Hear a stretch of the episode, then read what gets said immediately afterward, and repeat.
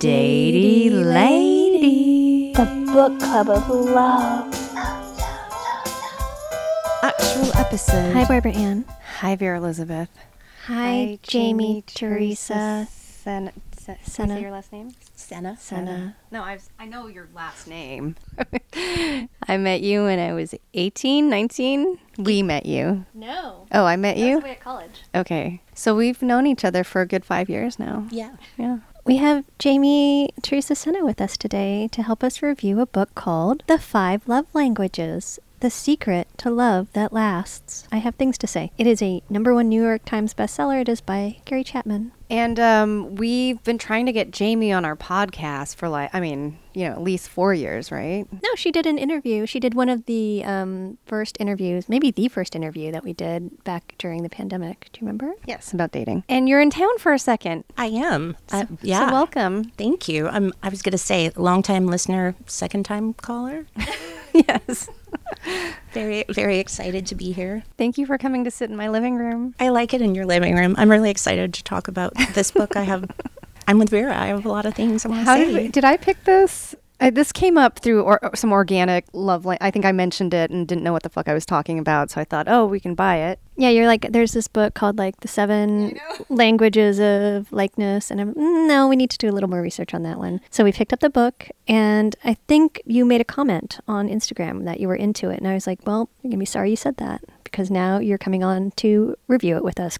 That's right. So it's a short book. We didn't have to suffer through it very long. I, I read it first and I liked it. I like the concept of the five love languages, and I think they're helpful. I mean, I you know, I was looking at um one of the things that I thought was interesting is like how many times it was reprinted. So it first came out in I think was in '92, which I feel like I don't remember people talking about love languages until way later. But it wasn't. Um, it didn't show up on the New York Times bestseller list until 2009. So I think that there was clearly like I think it had a write up, and then all of a sudden people started pushing it. So I was surprised at the fact that it had been in the ether for a long time, but not as successful. And I think it's interesting because you can see some of those ideas feel real 1992 Right. and maybe less like 2015, when, which was the last time he updated it. Yeah, he there's like mention of Netflix and I know he refers to a lot of things as sus. So, you know, it's like he's brought it up to, to, to 2015, you said? Yeah, That's I good. think. And the first time was uh, 1952, did you say? Um, yeah, I think that feels about right. He he did mention that um, polyamory was kind of chuggy, but I feel like we're we're jumping we're jumping ahead there. um you guys hate this book. I I can don't. tell already. No, no, I love that we're going to talk about this because I feel like this book is to me is like a walking example of two things can be true. There there is a lot of meat and there is a lot of lot of Christian gravy. Okay, wait, wait. Can I address that first? Yes. So we, Vera and I have we like to look into who's writing our books and what the what is it the ulterior motive? What is we what do we call it? Just, you know, the life experiences that brought you to, that, that you were bringing to this work. So this guy, he's a Christian, I believe. He's a Baptist, Oh, he's a Baptist. Okay, an associate pastor. okay. I don't know if Jesus is mentioned, but God is mentioned a lot, right? In, and Christianity and morals. Oh, Jesus is mentioned. Okay. There are certain parts that I definitely just skipped skipped through. So that maybe explains that. But wait, wait, this just came up with me, and I think we need to talk about it. You know, there's there's so you know we're- we're so aware of social justice and like how to be kind and inclusive and you know how to fight when you hear um, people showing prejudice and you know i think uh, most of the time i feel like i'm on the right side you know but i have time and time again put my foot in my mouth when i have been talking about religion i just recently just a couple days ago i had some friends over and one of them was talking about really having connected with the church when she was in high school and i just guffawed because the, the idea of like loving jesus is so foreign to me because i associate it with pain and prejudice and um, hate. You know, like there's a very extreme examples of Catholicism in our family being extremely damaging. And then I just I don't hear much good. I know that there are many. I mean, the Jesus had a lot of really sweet things to say. I was never raised with religion, so I don't. You know, you know, like so. uh, All I know, all I associate it with, like ninety eight percent, is is negativity. So you know, I'm I'm so quick to put my foot in my mouth, and it's so offensive, and I find myself just embarrassing myself again and again because it's so ingrained in me, like someone who doesn't understand skin color that's different than theirs. Well, I, I totally understand that. I mean, in high school, I think you and I did give Christianity a shot. We had two friends that were very into religion, and I went with them. I think you're with me. We went to a youth group, and they talked about how gay people were bad. And to me, that just shut down the conversation. Like that, that was my experience with Christianity. A lot of intolerance. I know that's you know other people get other things out of religion. I, I don't think, as you said, we've gotten anything out of religion. In this particular instance, though, I mean, we can continue talking about that, but there's a very important reason why we need to address the fact that the person who wrote this is a Baptist associate pastor. Do you know what that is? What is it? Uh, they do not believe in divorce. They believe that divorce is sin. So everything in this book is geared to keeping you in your marriage. A divorce is not not an option. So when I realized that, and it took me three quarters of this book to realize that, it changed the way I saw all the advice that was coming earlier. There's definitely good advice in this book, but when divorce is not an option, when divorce is sin, it makes the information that you're getting, um, it just colors it a little bit differently. Okay. Jaime, what do you think? I'm glad that you brought this up because I, you know, I have sensitivity towards Christianity in the way that you do, and a sensitivity towards anti Christianity because my mom and I have some family members who are Christians and mostly well meaning, well intentioned. But I, I remember when we were growing up, like when we were all first hanging out and we're like little goth babies and punk babies, it's very punk rock to shit all over Christianity. And it was super fun. But it, it, it hurt a little bit because I feel like maybe some of what you're getting at Barbara is like the Christ like, or Vera, I think you were saying this too, like Christ like behavior is the beautiful part of Christianity that just seems to kind of go out the window. Like, if the idea is that you're not intended to judge people and you're intended to like look at opportunities to see people in a different light and find different ways to connect with them and for, that everything should be coming from a place of love and humility. Like, I, I just think that's beautiful. Like, how do you argue with that? and that's also not the Christianity that we exist in right now. So I want to be mindful and crit- self-critical about my reactions to some of the Bible stuff in here because I do think that some of it comes from a good place. I, I worry that there are areas in the book that, that we we can talk about that pop up a little more misogynist than I would like to see from someone who's trying to keep people together. And uh, like I said, I, I got through 150 pages out of 200 before I went, hmm, who wrote this? You know, so it was three quarter sleigh. All right.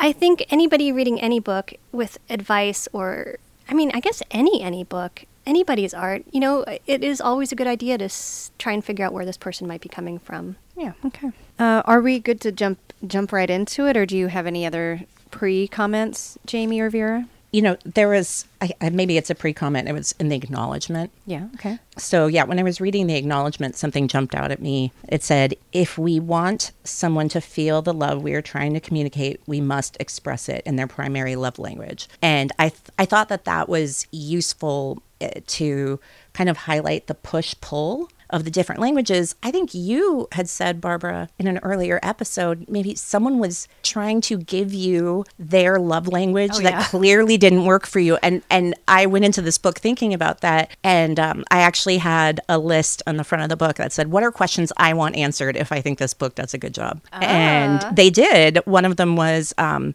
when do you speak your own language versus when do you speak someone else's? And you know i feel like that that's the key that that person was missing. The person that you gave the example of is is your language is how you express love and how you request love it might be different. It's like I should be expressing to you in your language, and if I need it, I should be requesting it in mine. Yes. Um, but it's really easy for people to say, my love language is blank. So that's how I do it. And if, if you can't handle that, then you don't respect my love language. Like, well, I don't think there's only supposed to be one in an entire relationship. And I feel like that that alone is like a really good example of a communication key that people struggle with in relationships. You know, Dr. Gary Chapman uh, do, does a good job at, at kind of stating that like that needs to be two different languages if it needs to be. Yes, yeah. In fact, you and I were talking about that in one. This is, I think, the genesis of this choosing this book was that you were like you were confused about that. Yeah, I said, well, what if, like, I like giving presents. Not always, but I like giving presents. And I said, well, what if, what if I want to give somebody a present? And you're like, well, you don't do that if that's not their love language. And after reading this book, I'm like, yeah, I understand because actually gift giving is not particularly my love language. Like, I don't want a hundred little things, and that would that would kind of make me anxious after a while if I got too much stuff. Although it really depends on the person. If it's somebody who like never gives me anything, yeah, I would want to get something. So that's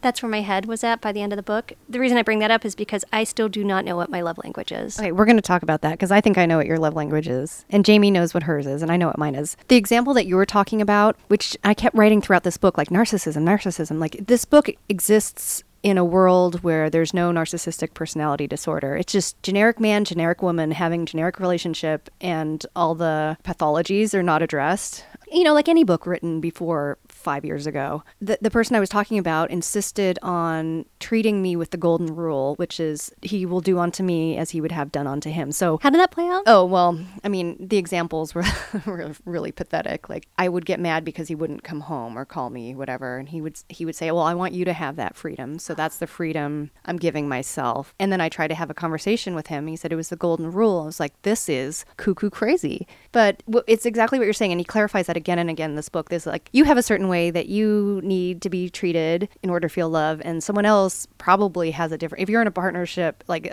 uh, I guess there's an example of opposites attracting. So there's a very good chance that your partner does not want to be treated in the same way. Let's see what the five lung lung, lung languages are: Breathing in, breathing out, coughing. phlegm, No, loogies. Loogies. You say phlegm, I say loogies. And, um, having your trachea crushed, no, like your lung gets crushed or like you get a poke. Collapse. Sorry, that's what I was thinking of. Iron. iron. Iron. Thank you. I, I didn't want to correct anybody, but I was like, mm, we're missing one. I'm going to say what the five are. Okay. Count them with me. There's five of them. Words of affirmation, quality time, receiving gifts, acts of service, physical touch. Being horny. Oh no! What did you just say? You mean being horny within a marriage? well, yeah. Okay. Like I'm a man, and and I get horny because that's that's how God made me. Because you have too much seminal fluid. I wish I could. no, no, we're getting to that. Okay. because, dear listener, when when we think about our favorite parts of the book, I don't think anybody did not enjoy reading about seminal fluid in the middle of like what I think is otherwise surprisingly tender. A lot of this advice, but oh, Dick's got a blow at some point, and he needs to talk about it. What is your love language, Jaime? So I took there. There's a handy guide at the end of the book For men and women, for separate. men and women. Separately, because they cannot be in the, even the same room. If they're going to fill this out, a sheet needs to be between them. That's all I'm going to say. Yeah. Uh, yeah, I had to make sure I was menstruating first before I filled it out, just so that I could be like as feminine as possible. Um, red tent. So I initially thought that my love language was acts of service, but I realized that it is. I know they don't like you to have two, but it was very close between words of affirmation and quality time.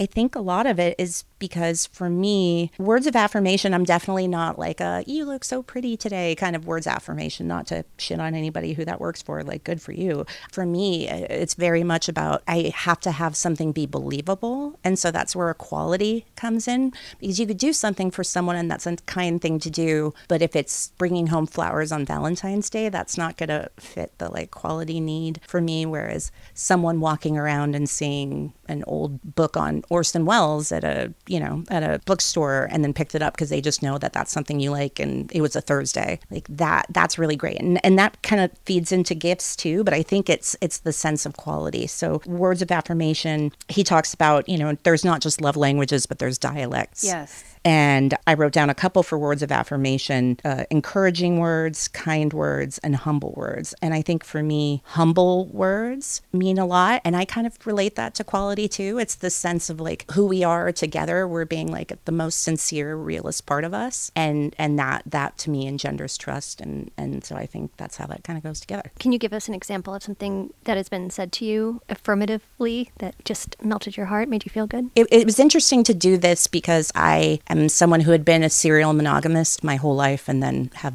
been single now longer than I've ever been in my in my adult life. When, how long have you been single? oh, I want to say four years now. I mean, with a little hiccup here and there that we don't She just count. did a weird little finger thing. just I like, yeah, yeah. So during, uh, I mean, two or three years of that was pandemic. Yes. that's true. We were in a Steve Buscemi, and yeah, dating not so much. But um, yeah, still, I mean, I definitely it felt weird to apply some of these things to the last person I dated because there's such a chasm now to think of. It, it, it almost felt silly to think about why am I thinking about this person I don't even speak to anymore. Like it just, but he was the the most applicable example because he was someone I was with off and on for ten years. So I was thinking not just in terms of him, but I, I, I, think about a lot of times my platonic relationships and my relationships with my female friends. I have some of the most like moving, non romantic love stories with like the people in my life who do amazing things for me. And just even recently, I've, I've just accepted a job that's going to move me from the West Coast, where I've lived pretty much my adult life, and, and to Manhattan.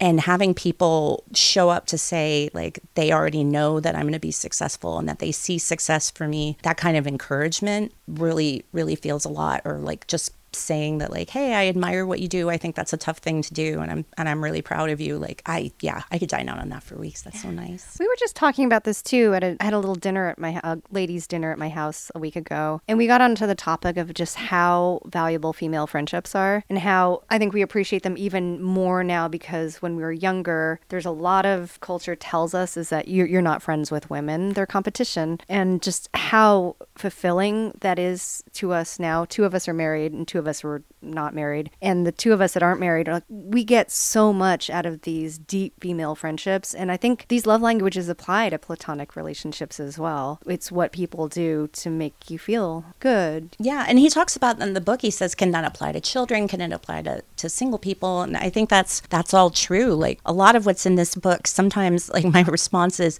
"Do y'all even just talk to each other?" So many times, well, I just assumed because my mom vacuumed, and so she hasn't been vacuuming for 10 years, so I thought she didn't love me. And I'm like, did you did you ask her? Like, did you just open your mouth and ask? Like, oh, so much of this just seems like heartbreakingly like ships passing in the night in terms of communication. Even though they're married. Literally, by passing in the night, I mean in the same bed.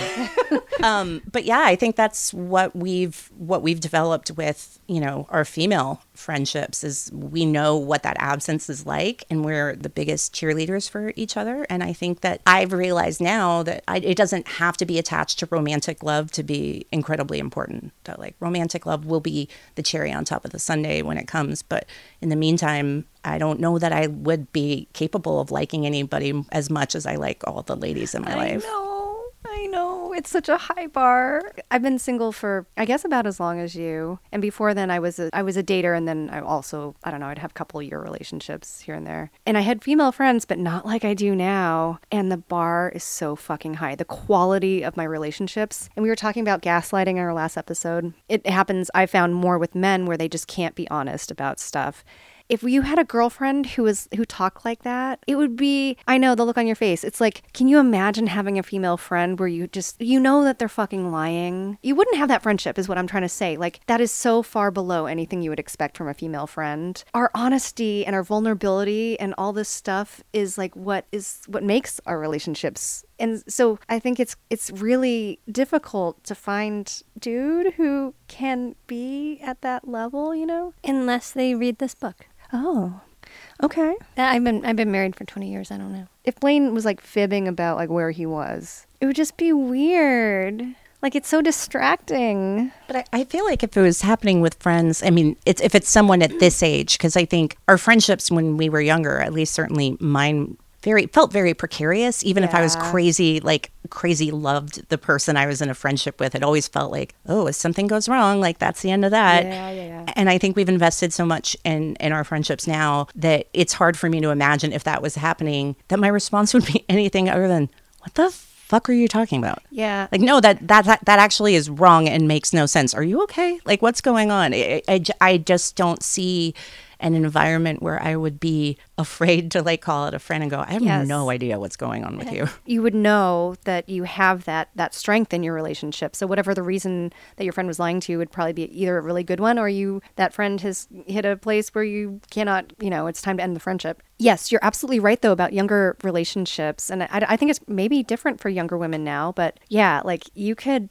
piss someone off and you would stop talking. And that's just the way it works because we had no tools. But we have known each other for a very long time. I as I said earlier before we started recording, I only knew you to be in relationships because I heard about one guy and then I saw you with another one for the entire time we were friends, except for the very end. And then you also had like really intense crushes. So even if you weren't, oh, if you weren't in a relationship, you really were thinking a lot about somebody. Ooh, I sure did.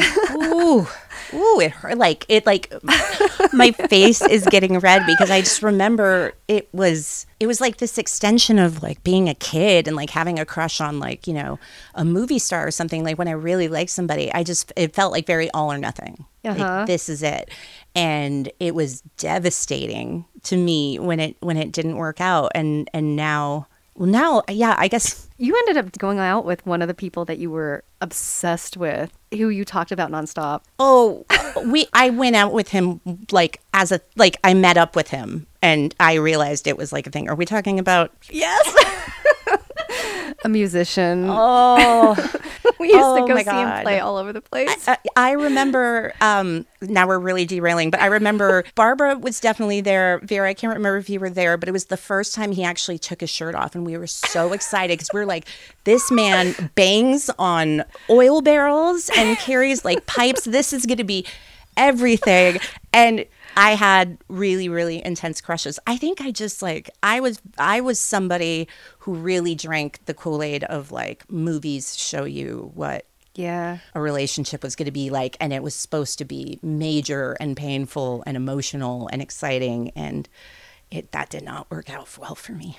Yeah, no my my my love language at that time was just possess every brain cell in my brain and don't ever let me have to think about anything in my life or like how how unhappy I am and dealing with my own trauma and like can you just like take over for me and just be the only thing I think about? That is a great thing about crushes, though. They're fantasy, you know, and it's really hard when they when you realize they're fantasy. it sucks. It really sucks. Wait, Barbara, you haven't talked about your love language. Oh, well, first of all, I want to. I've said this before and I'll say it again. My love language is receiving gifts.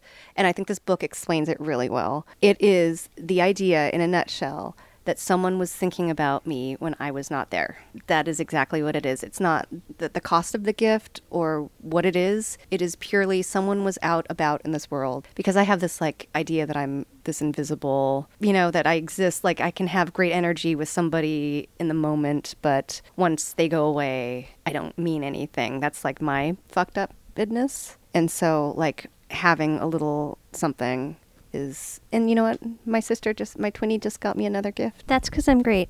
Okay. I'm going to tell you what your love language is. No, well, first of all, I'm going to tell you what my love language are. Okay, it's word words of affirmation when I don't get any, quality time when I don't get any, receiving gifts when I don't get any, acts of service when I don't get any, and physical touch when I don't get any. Because every relationship I've had has been a little bit different, and um, I just want the thing that they're not giving me. Okay. I think what your um I think your love language is words of affirmation. I think you really need you love being heard and having that that feedback. I do. I asked Blaine what his uh, love language was, and he agreed that his was words of affirmation. And I can see that also with my child, words of affirmation. My child is amazing because when I give him a compliment, he says thank you. And I hope he never loses that. He doesn't go, oh, but no, but you are too. No, he just says thank you, and he really appreciates those words.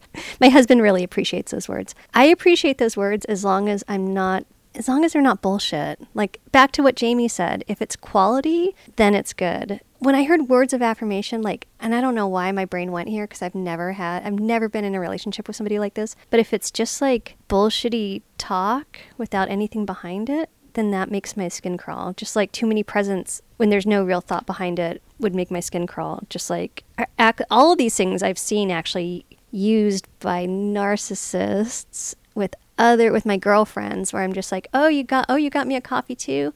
Well, fuck you because I know you're only doing this because you're going to want something else later, which turned out to be true. So that's how I feel. I'm not thinking about it in those terms. I'm thinking about it in terms of like you showed somebody a script that you wrote and somebody gives you positive feedback on it. Not like your hair is nice or whatever or like you're awesome. In that case, you are correct. I, I don't know. To me that's more that's more valuable to you than anything else. No, I think you're right. I think when I feel seen and that's expressed through affirmative words, I think you're I think you're right. I think out of all of these things that's probably the thing I like the most.